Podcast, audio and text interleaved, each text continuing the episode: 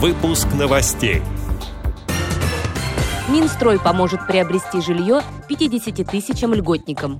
В Волгоградском отделении ВОЗ состоялась отчетно-выборная конференция.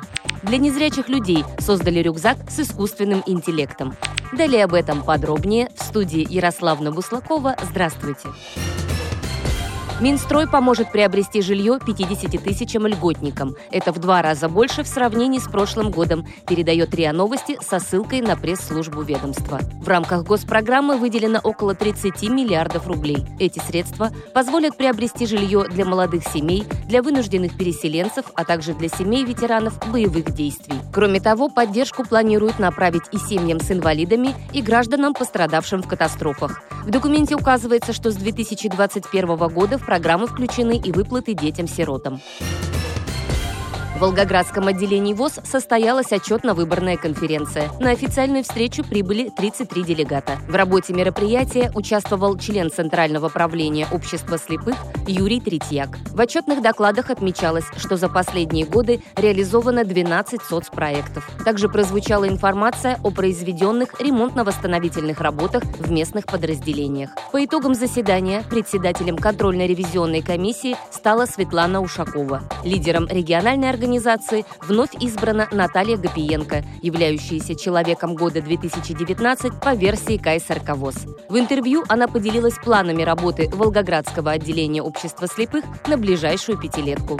По социокультурной реабилитации мы планируем и участвовать во всероссийских мероприятиях, и у себя проводить все, все э, мероприятия. Очень хорошо у нас культивируется и КИСИШ, и спортивная версия «Что, где, когда». В 2019 году мы выиграли президентский грант и открыли музей Волгоградской региональной организации имени Ивана Филипповича Афанасьева. Добиваться присвоения э, Ивану Филипповичу Афанасьеву э, звания Героя Советского Союза посмертно, так как он являлся инвалидом по зрению и защищал Дом боевой славы, теперь он называется Дом Павловой. Также в Волгоградской региональной организации в оперативном управлении находится производственный корпус.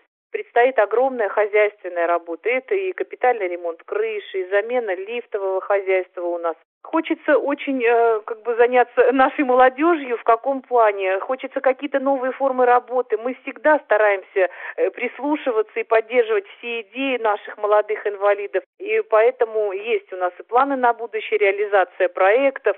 В общем-то, стремимся, стараемся, будем работать, будем, будем что-то реализовывать. Данная информация подготовлена при участии председателя молодежного совета Волгоградской ВОЗ Анастасии Рыбушкиной.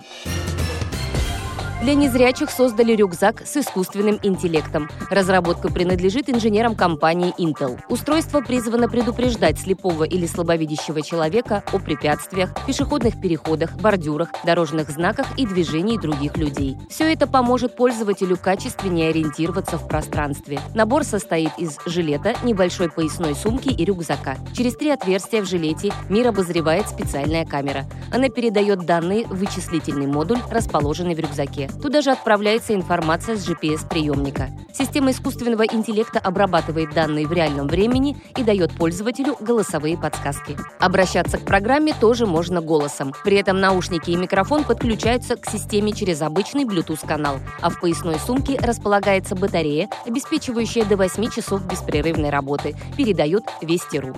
Эти и другие новости вы можете найти на сайте Радио ВОЗ. Мы будем рады рассказать о событиях вашего региона. Пишите нам по адресу новости собака ру. Всего доброго и до встречи!